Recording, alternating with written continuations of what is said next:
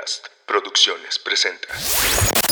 Estás entrando al espacio de Los Machos en Pelotas con Salvador García, Somos cuatro machos desnudándonos. Jaime Luis Brito, Y ahí vamos por la vida, pendejeando, burlándonos. Hugo Ortiz, A lo mejor, ¿por qué no corregir nuestro género, no? Daniel Valladares. Chinchina que se raje. Un espacio. Para hacer lo que siempre nos prohibió la sociedad machista. Pónganse cómodos. Quédense porque se va a poner esto muy, muy bueno. Nos quedamos con Machos en... Machos en pelotas.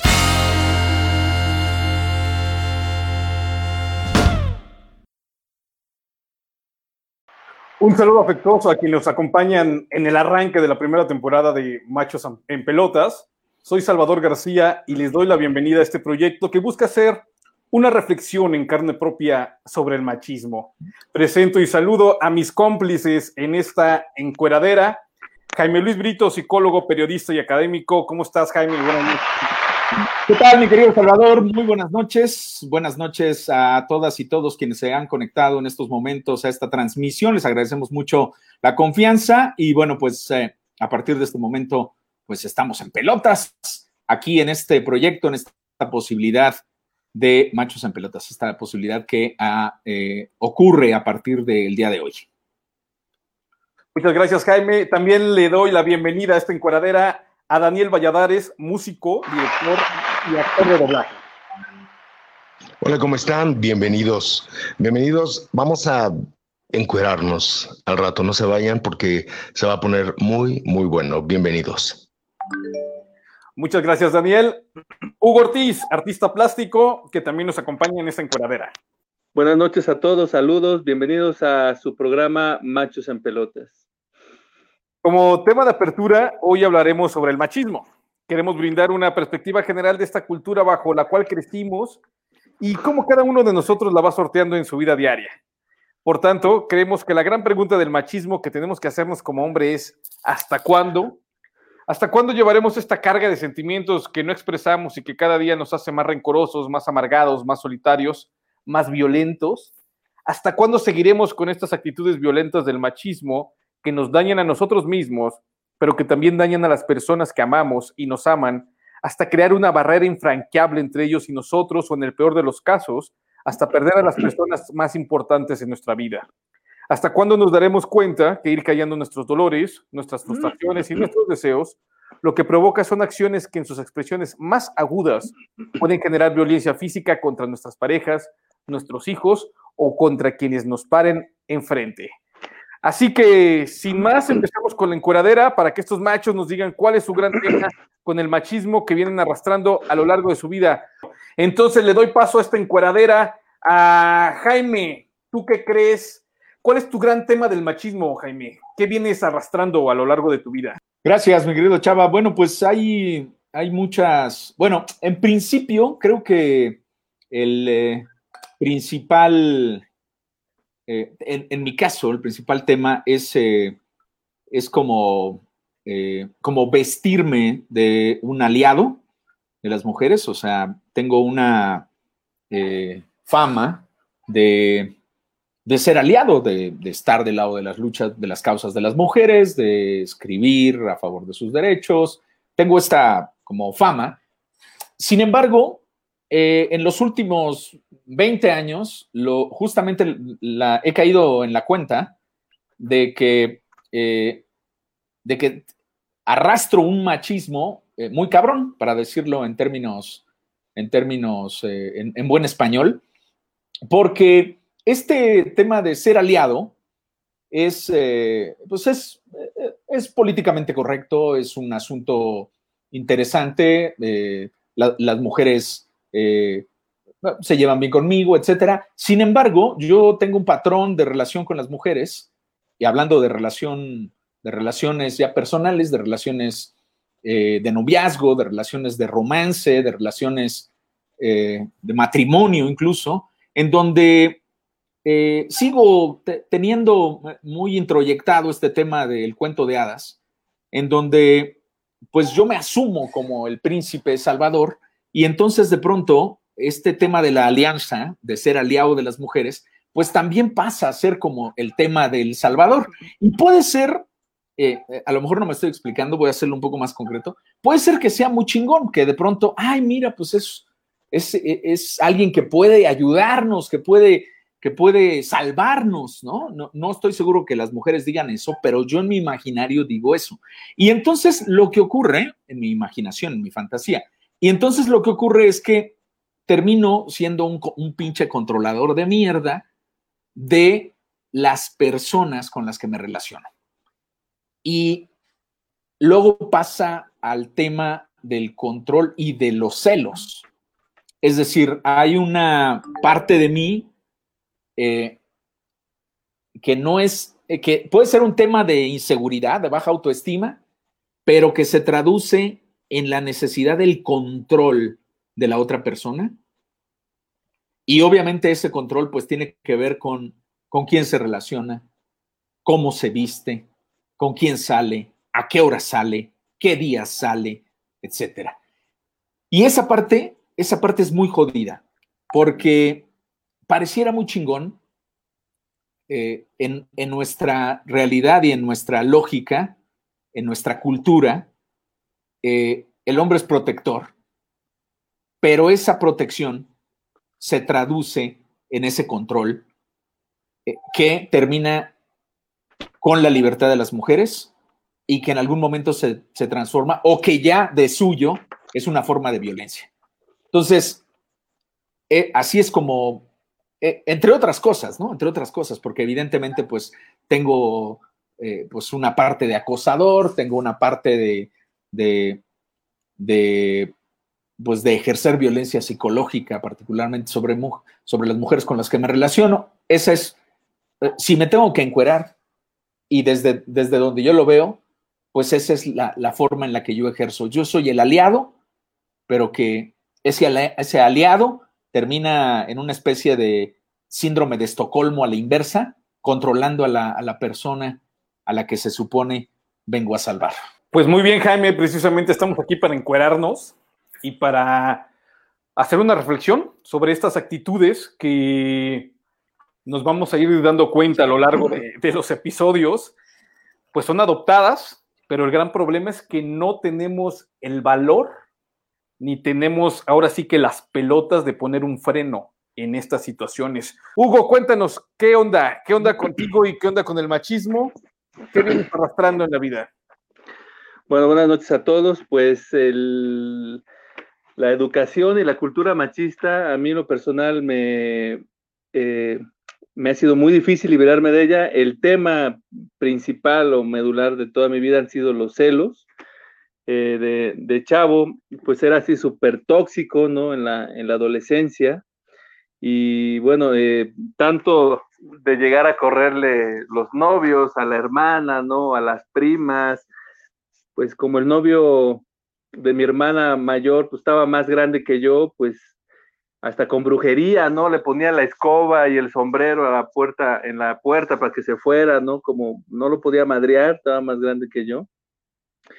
Y así me la pasé, ¿no? Este, también ahí a, mi, a mi expadrastro, cuando empezó a andar ahí con, con mi mamá, pues lo amenazaba, ¿no? Este, y pues llegué a, eh, bueno, es una de las actitudes que hoy, pues, digamos que me avergüenzo un poco, ¿no? hasta que eh, no me di cuenta de estas situaciones, ¿no? Yo pensé que era normal, como pues nadie las corregía. Yo pensé que era muy normal esto que sentía. Eh, no recuerdo en realidad si me metían mucho en conflicto, ¿no? De chavo, pero fue muy evidente cuando empiezo una relación a los 19, por ahí 18, 19 años con una chica, pues se tornó esto un infierno, ¿no? Porque pues de alguna manera toda esa, esa violencia pues ya no la podía sacar así como tan fácil. Entonces, eh, e, e, esto se hizo un infierno y la pregunta que me hice fue pues si de verdad iba a ser esto toda la vida así, ¿no? Porque me sentía muy mal. Y recuerdo específicamente una amiga, el caso de una amiga que estudiaba en la universidad, estaba estudiando psicología, yo le conté de esto y ella me dijo que pues tomara terapia, a lo cual pues yo me reí, me carcajé y pues dije, pues eso es para maricones, ¿no? ¿Cómo tomar terapia? Pasaron de eso, ¿qué será? tres años más y me la volví a encontrar y de verdad era una cosa ya, eh, recuerdo las palabras que le dije, esto, mi vida es un infierno, ya no sé qué hacer, eh, no me gusta la vida, no me gusta esto que estoy viviendo, yo no sé si la vida sea así, si sea esto normal, yo no quiero que la vida sea así. Eh, dije, la vida es mucho tiempo. y le empecé a contar a, a, esta amiga de cómo me sentía y ella me volvió a decir, ¿por qué no tomas terapia? Y pues ahora sí le dije, no, pues cómo, dónde, cuándo, ¿no? Y bueno, ella me acuerdo que me, me, recomendó, yo no podía pagar una terapia a esa edad, ¿no? Era obvio. Entonces fui, me acuerdo que al DIF, y ahí en el DIF eh, empecé a tomar estas terapias y empecé a entender un poquito de cómo funcionaba, eh, cómo funcionamos los seres humanos, ¿no? Este, esta, esta, cosa de las emociones, de cómo te secuestra. Y la verdad me, es algo que, que me atrapó el, el, el, el tema porque parte de la literatura que consumo, ¿no? Se puede decir que el 80% es sobre desarrollo humano, liderazgo, este, eh, inteligencia emocional. Me atrapó muchísimo el, tema este. Y bueno, eh, empecé a sortear de manera más, mm, eh, un poco mejor, digamos, ya estas circunstancias de los 20 a los 30.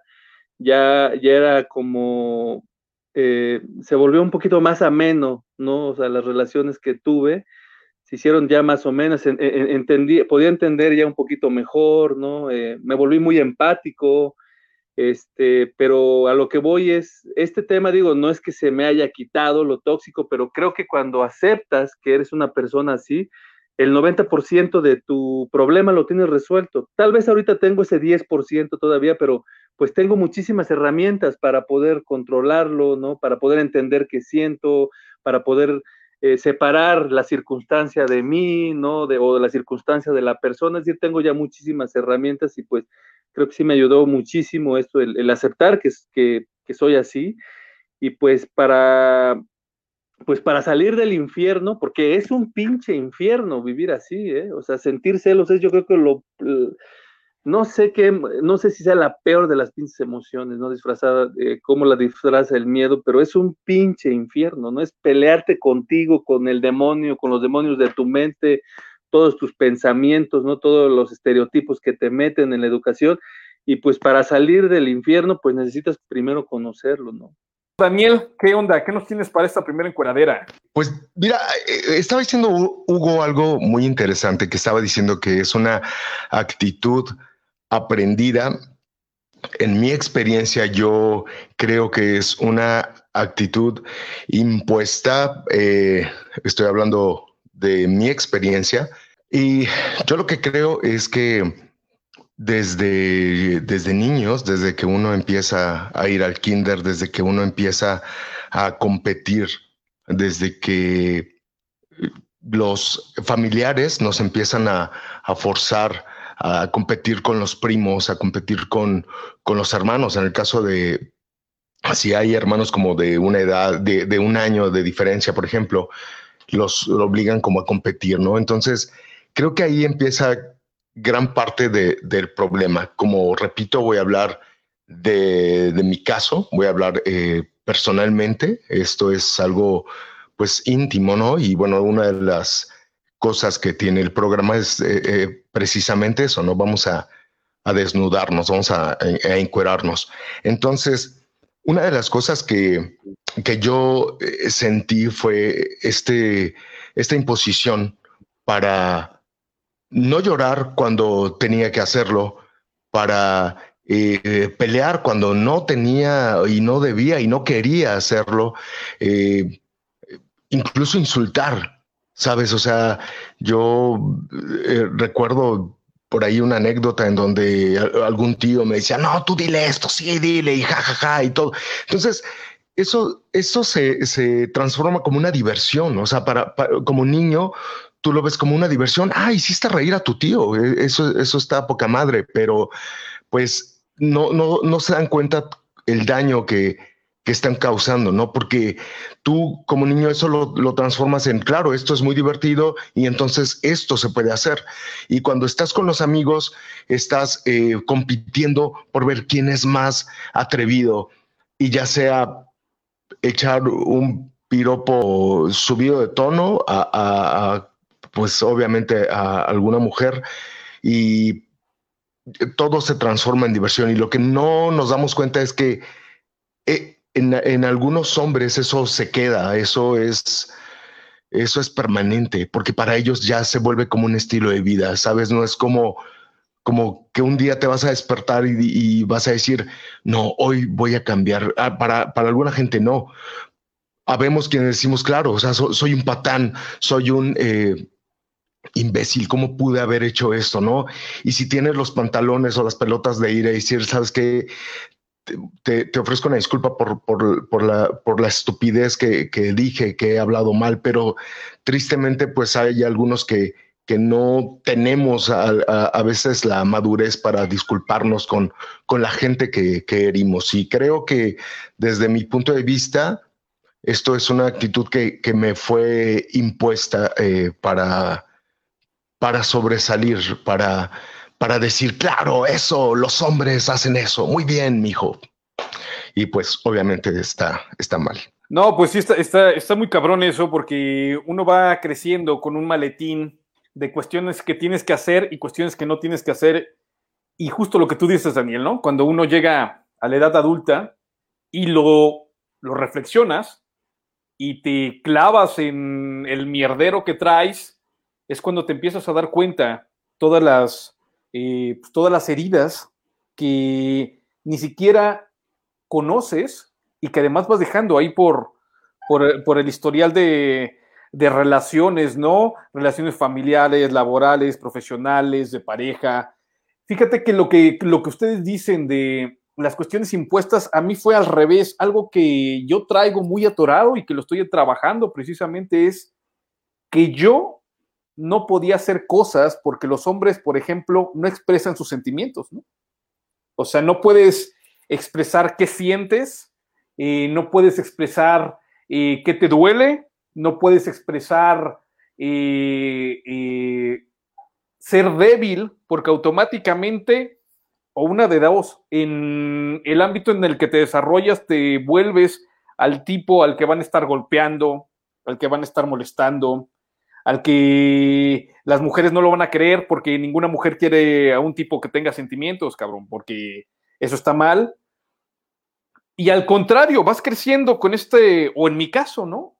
Crecí con este mutismo eh, que me ha provocado también perderme muchas veces en mi vida.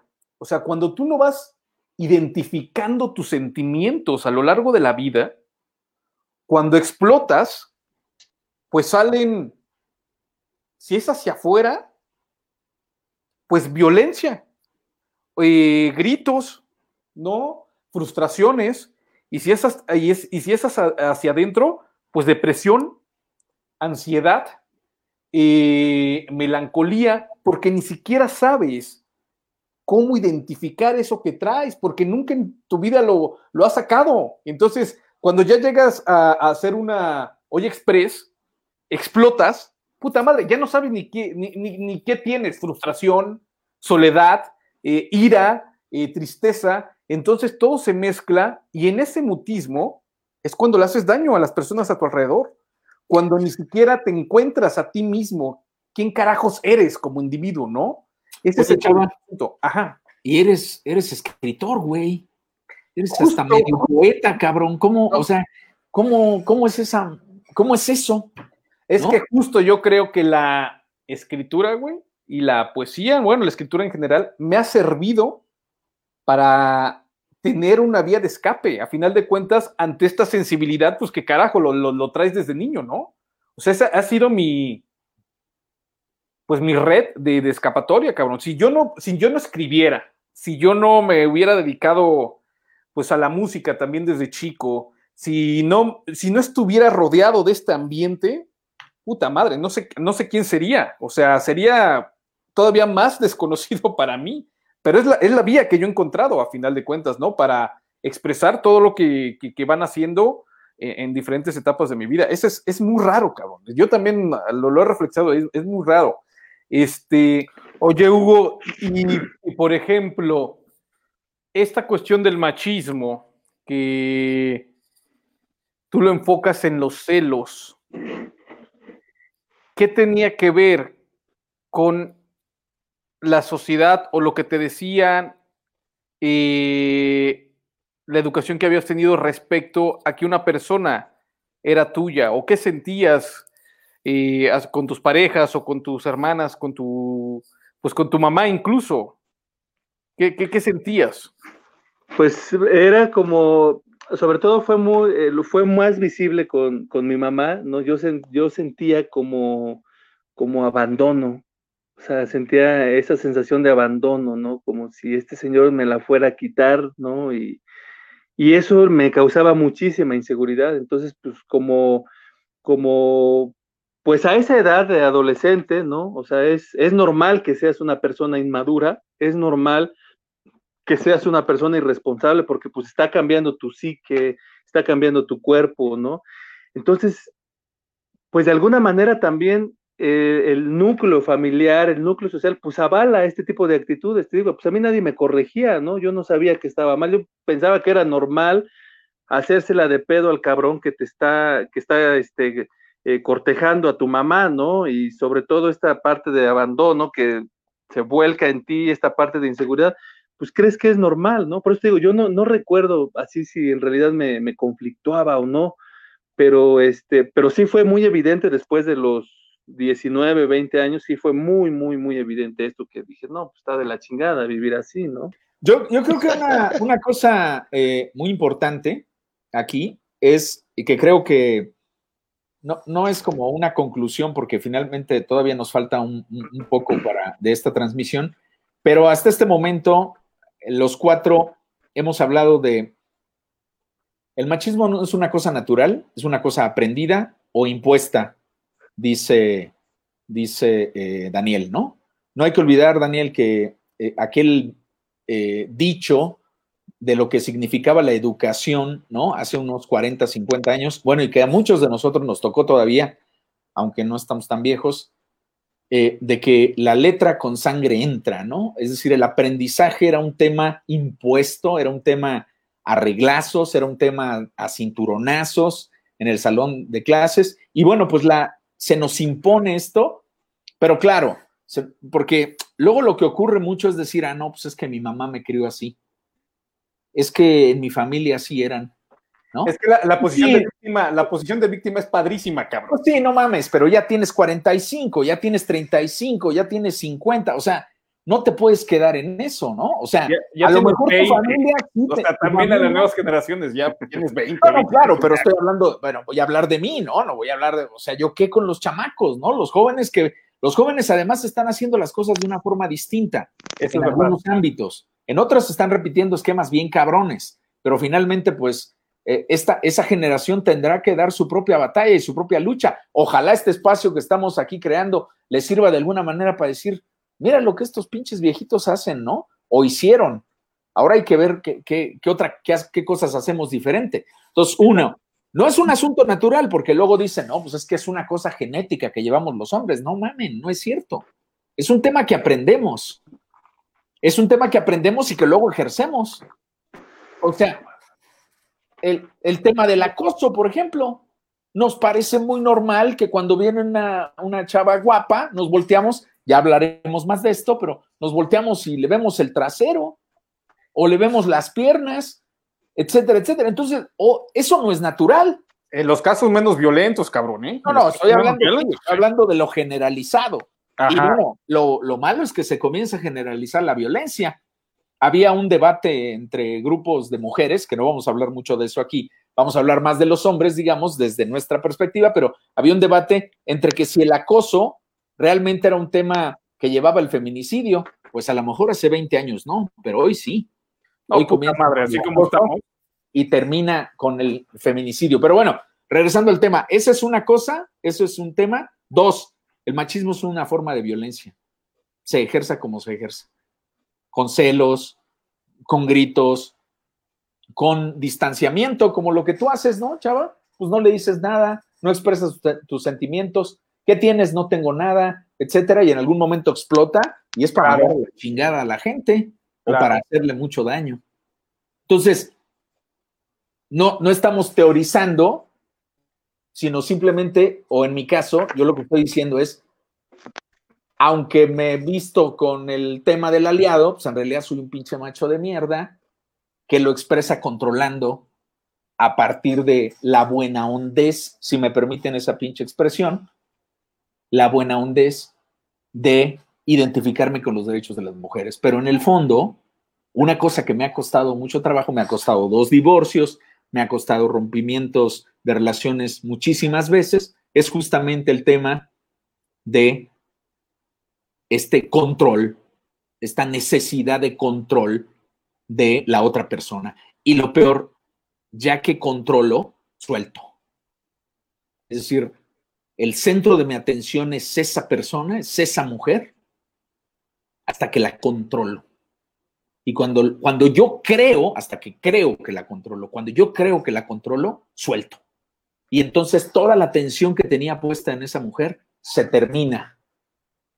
Y, y para la persona, para la mujer, es una cosa de no, qué pedo. O sea, ¿y este güey qué le pasa? Este güey, ¿de qué va? No, y el, y el otro asunto también, lo que decía Daniel, la violencia, cabrón. O sea, la violencia que te van inculcando de decirle cosas eh, pues, a los demás, a los otros Claro. hombres, La competencia. la competencia, que eso es también una cuestión muy, muy, muy de machismo, ¿no? O sea, esta competencia que no es nada sana. O sea, yo no es natural tampoco. puta eso está, vamos a tocarlo ya en otro, en otro programa, la cuestión del éxito, ¿no? El éxito que está basado en eh, paradigmas machistas y que hace muchísimo daño ya no solamente a tu familia, a la misma sociedad. Este mundo está controlado pues, por cabrones de éxito y ven cómo, cómo estamos, güey. O sea, ¿cómo vamos? Esta pandemia no es de gratis. Pero también, si tú, nosotros como hombres compramos ese modelo de éxito y nos va jodiendo. Porque éxito es trabajar 18 horas diarias. ¿No? Éxito es tener mucho, o sea, es, es como sobresalir además en todos tus trabajos si tienes varios, etcétera, etcétera. Entonces, eso te va dejando sin vida familiar, que es fundamental. Te va dejando sin momentos de esparcimiento. Bueno, Chava, Hugo, ustedes dos y yo trabajamos en la jornada Morelos. O sea, yo trabajé casi 15 años en la jornada Morelos. Tomé vacaciones dos veces. No, no, fíjate, a mí, a mí me sorprendió una vez de la jornada Morelos, güey, que tuve que salir por una cuestión del carro al mecánico, no sé en qué año sería, y no sé cuántos años tenía sin ver un atardecer. Por ejemplo, Que, que- que me sorprendió, dije, no mames, güey, el atardecer. O sea, claro, estábamos metidos en una pinche Claro. Pero claro, uno quería ser el chingón, ¿no? Y querías demostrar que trabajando eras el más cabrón y no sé qué. Y, y eso se, lo, lo peor es que esa fórmula de éxito se ha contaminado, pues ahora al chingón. Al chingón que es aquel que tiene las mejores viejas, las mejores trocas, las mejores casas, sin importar qué haga. Y aquí Claro. en México se pone bastante Claro, cabrón el asunto, ¿no? claro. Oye, pero, las mejores, o sea, sí, la- las mejores cosas eh, y las mejores viejas, todo, pero las mejores viejas, ¿qué, güey? O sea, porque a, a final de cuentas es, es como decía Jaime, es este modelo que, que nos inculcan y que nos hacen decir, claro, no mames, ese güey es exitoso, ve nada más la vieja que trae. Mi, mi problema es, o mi pregunta sería, ¿la atiende como debería ser? Pero no, porque eso también a nosotros es como eh, echarnos eh, la soga al cuello. Entre amigos no podemos demostrar un afecto, no podemos demostrar un cariño, güey. ¿Por qué? Porque no, güey, eso no lo hace la gente exitosa, porque eres un débil, güey. Si tú eh, demuestras una, una peque un pequeño eh, detalle, un beso, una caricia, güey, ¿qué, qué te pasa, güey? ¿Qué, pues, tú trae, tú tráela aquí, güey. Eso no lo hace la gente, la gente exitosa. La gente exitosa le ruegan, cabrón. A la, gente exitosa eh, le chillan, le llaman. No, no nos permite no nos permite eh, eh, dejar libre esta parte sensible porque nos hace débiles. Entonces, ¿de qué chingados te sirve ser un güey exitoso, ser un güey donde ganes mucho dinero, tengas las mejores trocas, tengas las mejores viejas, si no lo vas a, si no vas a ser feliz, güey? O sea, en realidad, como hombre no, no puedes ser feliz, güey, estar cuidándote de que te vayan a ver chin, le di una caricia, este, a ver si no me, no me están chingando. Y claro, güey, llegas con tus de, ah, pinche puto, güey, ¿qué hiciste, güey? Eh, un poco esta es la tónica del programa, ¿no? No, no será un, un programa eh, que busque teorizar. No queremos meternos, no queremos invadir el espacio de las mujeres. Las mujeres tienen sus propios eh, círculos de discusión, nos llevan mucha ventaja, o sea, nos llevan por lo menos 50, 60 años en que han estado reflexionando y varios siglos más de lucha y demás pero sobre todo estos últimos 60 años más o menos han estado reflexionando sobre, sobre su papel, rompiendo esquemas, barreras, etcétera, etcétera. Y no nos queremos meter en eso, lo que queremos es ver cómo podemos empezar a reflexionar sobre lo que vivimos. Y creo que otra de las conclusiones eh, en, este espacio, de, de esta última parte que hablamos, es justamente el tema del éxito el, lo que nos han vendido como éxito es una cosa que eh, nos jode a nosotros porque el estilo de vida de seguir ese modelo de éxito pues va mermando nuestra salud, nuestra salud física y nuestra salud mental. Eh, 15 años metidos, por ejemplo, en una redacción, etcétera, pues evidentemente nos quitó muchas navidades, nos quitó muchos años nuevos, nos quitó eh, eh, eh, de los últimos años nuevos que me tocaron ahí, por ejemplo, yo recuerdo que el año nuevo estaba, estaba eh, pues, un poco en, en- en el recalentado y de pronto lo que ocurrió fue que tenía que hacer una nota para mandarla y la nota que teníamos que mandar pues era a la jornada Morelos era pues la nota de los muertos. Y entonces se me ocurrió abrir los, las sábanas de la policía, las, estas hojas que hacen, etcétera. Y bueno, pues ya no pude estar en el recalentado porque lo que narraban que había ocurrido ese año nuevo, pues era el, eh, la, la ejecución con realmente mucha hazaña de, de algunos hombres. Eh, ustedes saben a lo que me refiero, no, no tengo que darles detalles. Y, y pues es esto, ¿no? Es al final de cuentas pensar que, que tienes que estar ahí, que tienes que responder, que eso es lo importante y no la familia y no la relación que tienes y no tu salud. Porque además, las mujeres descuidan su salud porque nunca se ponen en el centro. Están la, la- la cultura que van aprendiendo es que no están en el centro, que ellas tienen que atender a los demás y no atenderse a sí mismas. Eso va cambiando por fortuna, pero todavía no. El tema de los hombres es que los hombres somos tan machos que no necesitamos a nadie, que nunca nos pasa nada. El problema es que cuando nos damos cuenta que nos pasa, es porque ya tenemos cáncer de próstata, es porque ya tenemos cirrosis por el pinche hígado puteado, por el alcohol y por las grasas y, demás, o es porque ya tenemos el páncreas hecho mierda, como me ha tocado ver en las últimas, los últimos años varias personas, a las, varios hombres a los que he visto morir justo por un tema de sentimientos que nunca se expresaron, corajes entripados, como le llama mi madre, etcétera, que terminan matándolos. Y es justo ese, esa, esa forma de ser. De, de- decía eh, eh, Sammy Abadillo, ¿no? Eh,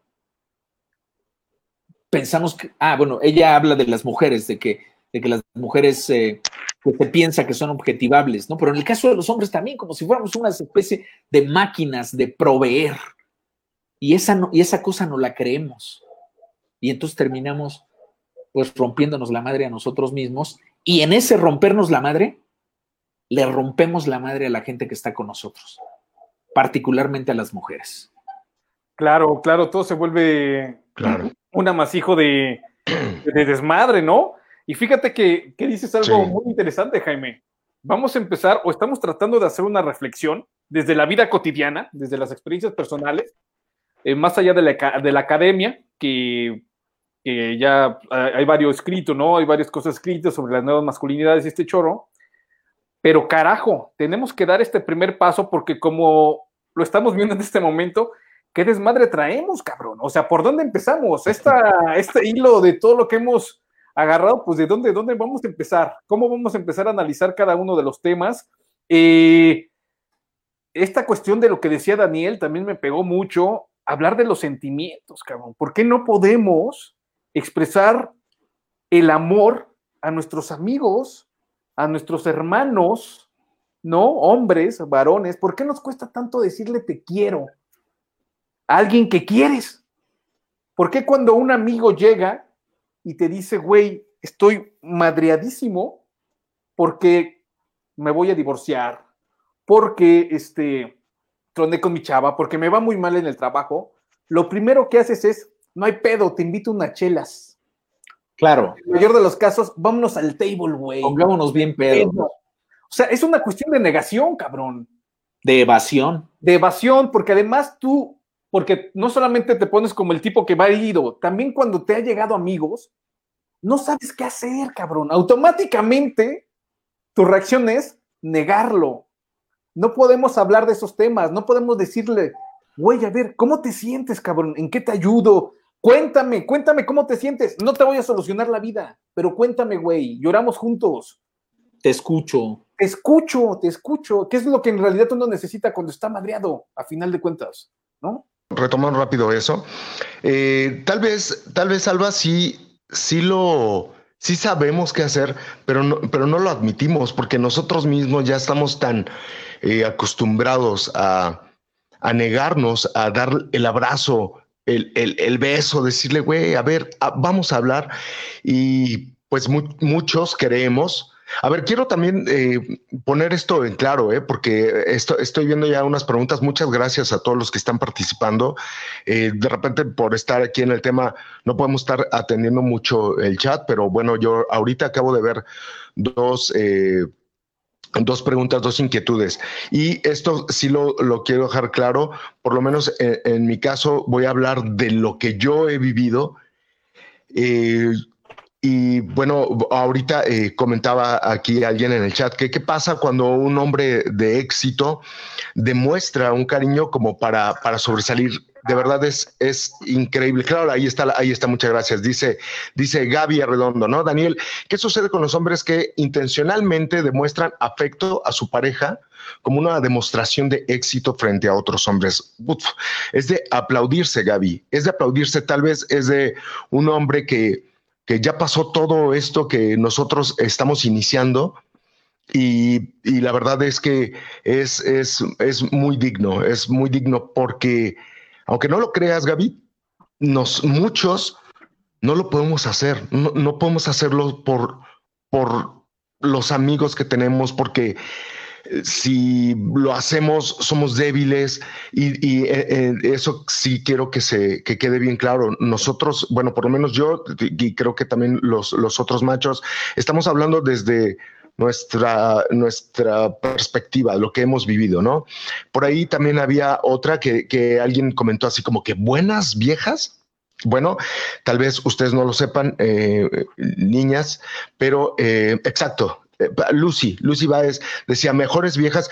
Lucy, los hombres eh, tenemos eh, este estándar en donde así seas el güey más feo, siempre para, para tener una mejor vieja es tener Scarlett Johansson, por ejemplo, ¿no? Eso es como siempre desde niño estamos compitiendo quién tiene la más guapa, quién tiene la, la mejor. Y esto también nos, nos viene a joder la vida. ¿Por qué? Porque no podemos como de repente estar en paz con, con, una mujer, sino no, es, es tanta la presión que sentimos entre hombres que nos hacen eh, sentir de, nah, tu, tu vieja, hay que conseguirte una mejor vieja, nada, esa vieja. Tristemente, así es. A eso nos referimos. Pero, no, pero ahí, ahí no, Daniel, no. a lo mejor hay que decir una cosa. Justo cuando estábamos Ajá. mencionando este tema de mejores viejas, le agradecemos mucho a Lucía Báez su comentario. Eh, justo entre los hombres, y esa es otra de las expresiones machistas, y me parece que es una de las más cabronas, lo que nos decía más adelante Samia Vadillo. Esta cosa de la objetivación. Nosotros, entre los hombres, hablamos de las mujeres como cosas, como una cosa de lujo que es mi propiedad. O sea, ese es el pedo, ese es el problema. O sea, el problema, independientemente de si para alguien es mejor una cosa u otra, una persona u otra, para decirlo mejor, el gran problema del machismo es que nosotros seguimos viendo a las mujeres como cosas, como objetos que son de nuestra propiedad. Y como son... No, ahí está de la chingada.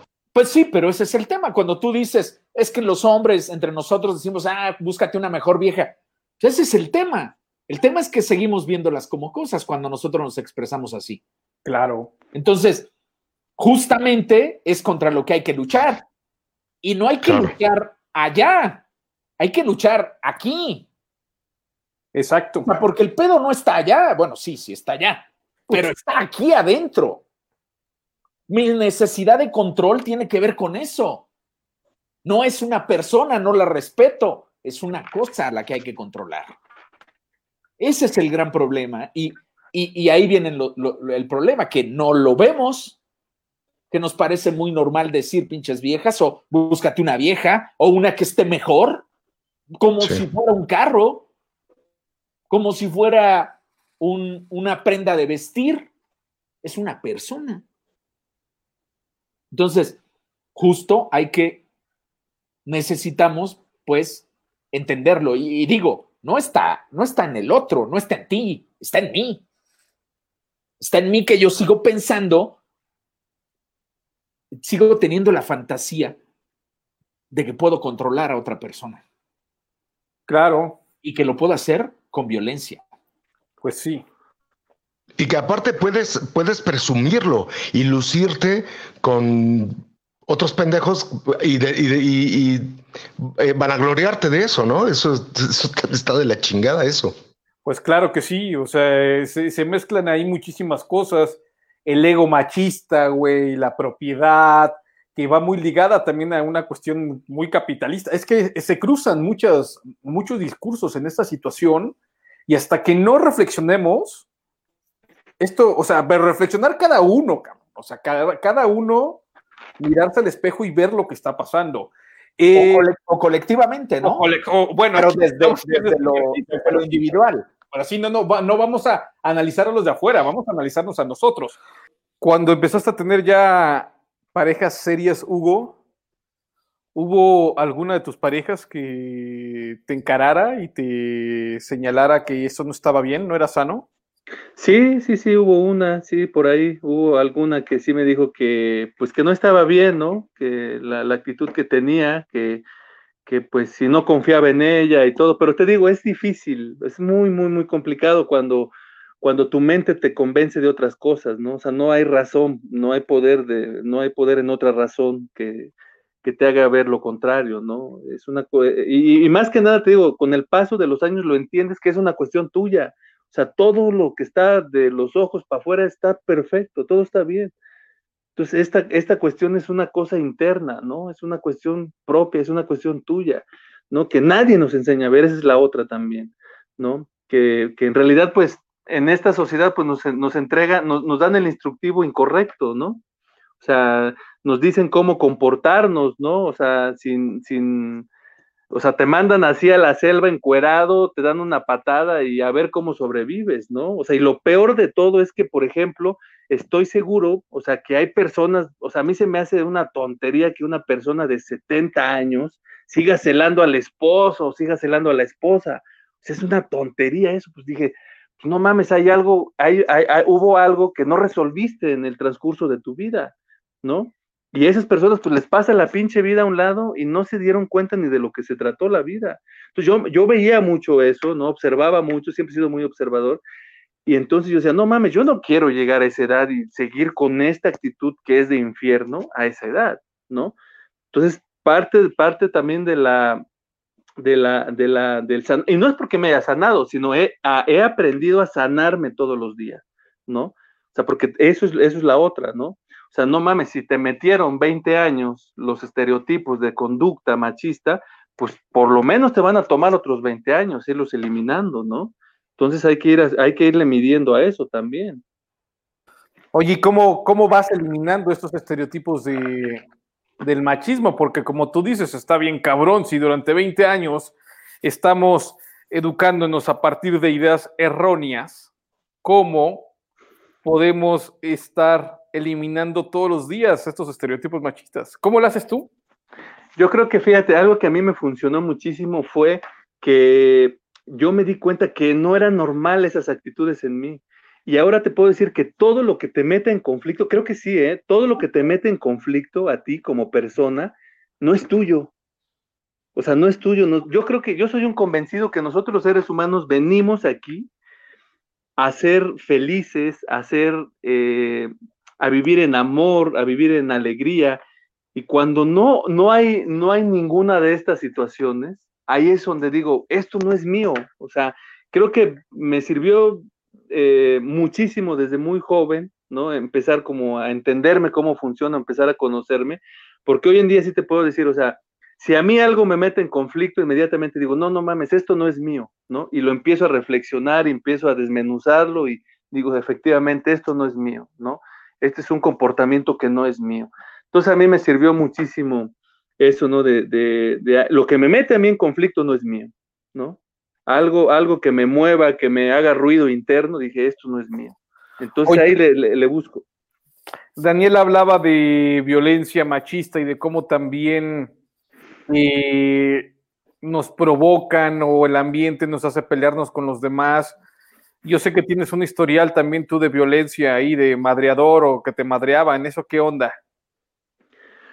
Pues eh, sí, lo que te digo, o sea, creces, creces con, actitudes así en la adolescencia, ¿no? O sea, yo creo que un adolescente hay que aprender a acompañarlo, porque no le vas a resolver nada, porque para empezar no lo vas a entender nunca, ¿no? O sea, está cambiando su, su estructura mental, está cambiando su cuerpo, o sea, está en una tormenta él que no sabe ni para dónde nadar, entonces no le vas a resolver nada, pero sí lo puedes acompañar, ¿no? Sí puedes, este, eh, empezar a tratar de, enseñarle a responsabilizarlo, ¿no? Porque fíjate, cosa curiosa, eh, es chistoso, ¿no? Yo digo que es como, eh, es como el chiste de Dios que, que cómo es posible que en la adolescencia todas las decisiones que tú tomes casi son, son importantísimas para tu futuro, casi van a definir tu futuro, las decisiones que tomes ahí en la adolescencia. Sin embargo, no estás capacitado para tomar decisiones, ¿no? Entonces, es, es, chistoso ese, ese, ese, ese, contrapunteo de las, de las cosas, ¿no? De, de, cómo, de cómo están. Entonces, pues sí, o sea, yo, eh, así como a mí a lo mejor me tocó ser una persona, pues, eh, violenta, ¿no? De, de chavo, pues ha, de ver algún otro adolescente que a lo mejor fue, pues, depresivo, ¿no? O que siempre estaba triste, o, pues yo creo que al final de cuentas la raíz de esto es el miedo, ¿no? O sea, la, la, la violencia, el miedo puede disfrazarse de muchas cosas, ¿no? Entonces, pues a mí me tocó así, pues, porque pues yo vengo de barrio, vengo de ahí de, crecí en Altavista, entonces pues las pandillitas, ¿no? Y, y pues, pues ahí te vas como fogueando, ¿no? Sí, no, está súper cabrón. Y bueno, vamos con los comentarios finales. Y Hugo, ¿qué puedes decir para cerrar esta primera emisión de Machos en Pelotas. Dinos tus comentarios acerca de pues, este panorama general que hemos dado sobre el machismo. Pues bueno, a mí me parece que, que ojalá y sigan este programa, porque pues la idea es eso, ¿no? Hablar desde, hablar desde, hablar del machismo desde las entrañas mismas del machismo, porque todos fuimos educados así, y bueno, este programa también tal vez puede ser que sea un intento de en corregir nuestro género, ¿no? Desde otro nivel de, conciencia. Y bueno, estas actitudes que no son dignas de, un hombre y que además te causan conflictos internos e infelicidad, pues hay que aprender a aprender a corregirlas por amor propio, nada más. Muy bien, muchas gracias. Y como conclusión final, creo que finalmente la clave es comprender cada uno de nosotros, que si tomamos en cuenta que cambiar esas actitudes y comportamientos nos aligerará el viaje y nos dará la calma y la pasta necesarias para establecer relaciones laborales, profesionales, familiares y de pareja más sanas y por tanto más disfrutables y más chingonas. Machos en Pelotas busca eso, ser un foro donde todos vayamos discutiendo, analizando, reflexionando y cambiando nuestras acciones para bien de nosotros y de quienes nos rodean. Y les voy a pedir sus conclusiones o si quieren, Jaime, ¿quieres leer más del chat? Que hay muchas preguntas muy interesantes. Bueno, les Hay una que estoy viendo ahí de, de Brenda Nava, está súper interesante.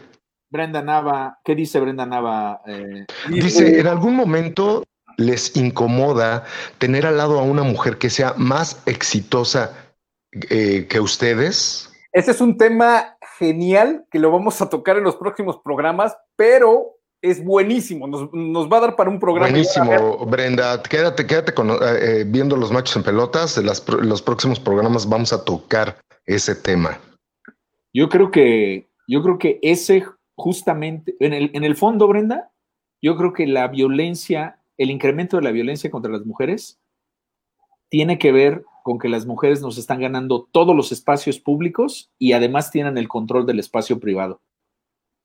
Y entonces nuestra reacción ante nuestra incapacidad de entender y de encontrar el lugar que nos corresponde, reaccionamos violentamente. No, no, y no estoy hablando de México, ¿eh? es un tema global. Hay un estudio en Europa. Es un tema global. Eh, en donde la violencia contra las mujeres se incrementa de forma paralela al éxito que van teniendo. Es decir, cuando la mujer comienza a ganar más que el hombre al interior de su familia, la violencia al interior de esa familia se incrementa. No estoy diciendo que está mal, lo que estoy diciendo es que nosotros, como hombres, no tenemos claro nuestro lugar, no tenemos claro nuestro rol, seguimos pensando como, como orangutanes o como cavernícolas. Y entonces nuestra reacción ante el éxito de la, de la mujer es, es este, violentarla. Claro. Hay que controlarla de alguna manera, porque en el momento en el que ellas además proveen, puta, ¿yo con qué me quedo, cabrón?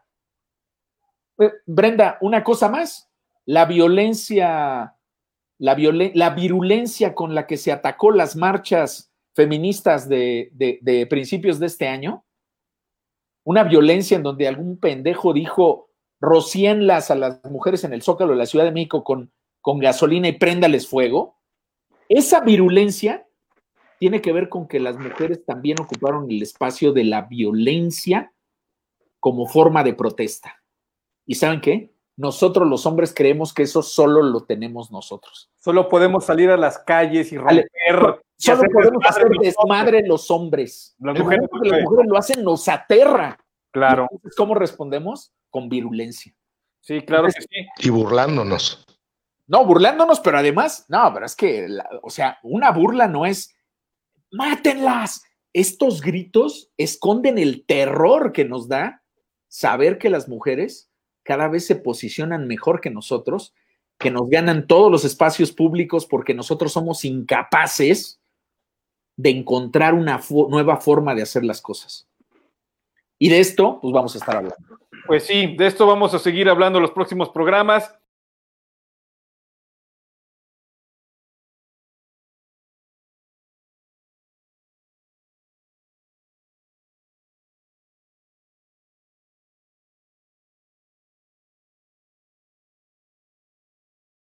Bueno, Daniel, tus comentarios finales. Pues eh, esto fue una probadita, de verdad estoy muy contento por, por todos los que escribieron, los que participaron. Muchas gracias por, por el interés, por, por la pregunta y por eh, pues estar eh, escuchándonos, estar escuchando esta, esta encuera, encueración. Muchísimas gracias y pues bueno, así queremos que estén todos todos los, programas que vienen, participen, eh, porque también podrían salir eh, temas buenísimos para los siguientes programas de los machos en pelotas. Perfecto, muchas gracias, Daniel. Jaime, tu conclusión. Gracias, gracias, eh, Salvador. Eh, yo, yo quiero decirles que, que es eh, muy interesante participar en esta experiencia porque, porque estamos aprendiendo a transmitir, o sea, utilizar estas nuevas tecnologías. Creo que la pandemia nos ha dado esta posibilidad. Eh, Hugo todavía no aprende mucho, pero esperemos que ya eh, se, comporte se comporte éticamente el cabrón y vaya y contrate su internet mañana mismo para que el próximo martes no pasen estas chingaderas. Eh, el Dani, que es el que va a producir el podcast, va a tener un chingo de trabajo, ¿no? Este, pero bueno, eh, estamos aprendiendo a transmitir, pero también lo que venimos a decir aquí también es parte de nuestro proceso de aprendizaje. Entonces, va a haber momentos seguramente en esta experiencia en donde vamos a decir pendejadas. Es muy probable que las hayamos dicho hoy. Lo importante es que ustedes que están siguiéndonos, que nos hacen, que nos otorgan el privilegio de ocupar este espacio de su tiempo, nos hagan saber eso. Así como nos han señalado, no pudimos eh, pasar todos los comentarios, pero sí algunos de ellos. Así como nos los han señalado, ojalá y nos lo hagan, nos lo hagan saber. Ojalá y nos puedan escribir en Facebook, en nuestra le puedan dar like a la página y puedan hacernos algún comentario. Esta transmisión el día de hoy no está saliendo eh, al mismo tiempo en YouTube porque tuvimos ahí un problema técnico, pero a partir de la próxima semana estaremos en Facebook Live y al mismo tiempo en vivo en YouTube. Y pues decir, repetir, el machismo es una cosa aprendida, impuesta y que podemos desaprender. Uno. Dos, es una forma de violencia. Tres, es una forma de violencia que nos jode a los hombres, porque el machismo mata a los hombres, pero también, y con cada vez mayor saña, mata a las mujeres. Y lo tenemos, nos ha sido inoculado de tal forma que lo tenemos hasta el tuétano los hombres. Entonces, nuestra intención es ponerlo aquí en común, en pelotas, y tratar de buscar una nueva forma de hacer las cosas junto con ustedes, hombres y mujeres, mujeres y hombres, que nos hacen el favor de escucharnos. Muchísimas gracias, Jaime. Bueno, muchísimas gracias a quienes nos, acompañaron en nuestra primera emisión, que como ustedes pueden ver, pues de eso se trata, este Machos en Pelotas, ¿no? Buscar una, una reflexión donde llevemos a cabo pues, una, una introspección, donde al final de cuentas, como hombres, y creo que eso es lo más importante, ya dejemos ir comportamientos, estos comportamientos violentos, esos comportamientos que nos hacen realmente daño, comportamientos con los cuales eh, hacemos daño a la gente a nuestro alrededor y seguramente aligerando el viaje nos dará la calma y la pasta necesarias pues para establecer relaciones laborales, profesionales, familiares y de pareja pues mucho más sanas y por tanto pues más disfrutables y pues, más chingonas. ¿Quién no quiere estar en paz, en calma y sobre todo en estos momentos asiagos? Eh, los invito, las invito a acompañarnos el próximo martes a las 9 de la noche eh, por esta misma página y como bien lo dijo Jaime, ya también por YouTube en vivo. Y desde mañana este programa estará también en podcast, en Spotify y en todas las plataformas sonoras de la red. Gracias por acompañarnos y hasta el próximo Golpe de Estado. Que pase una feliz noche. Eh, muchas gracias. Buenas por- noches a todos, gracias. El próximo martes, buenas noches.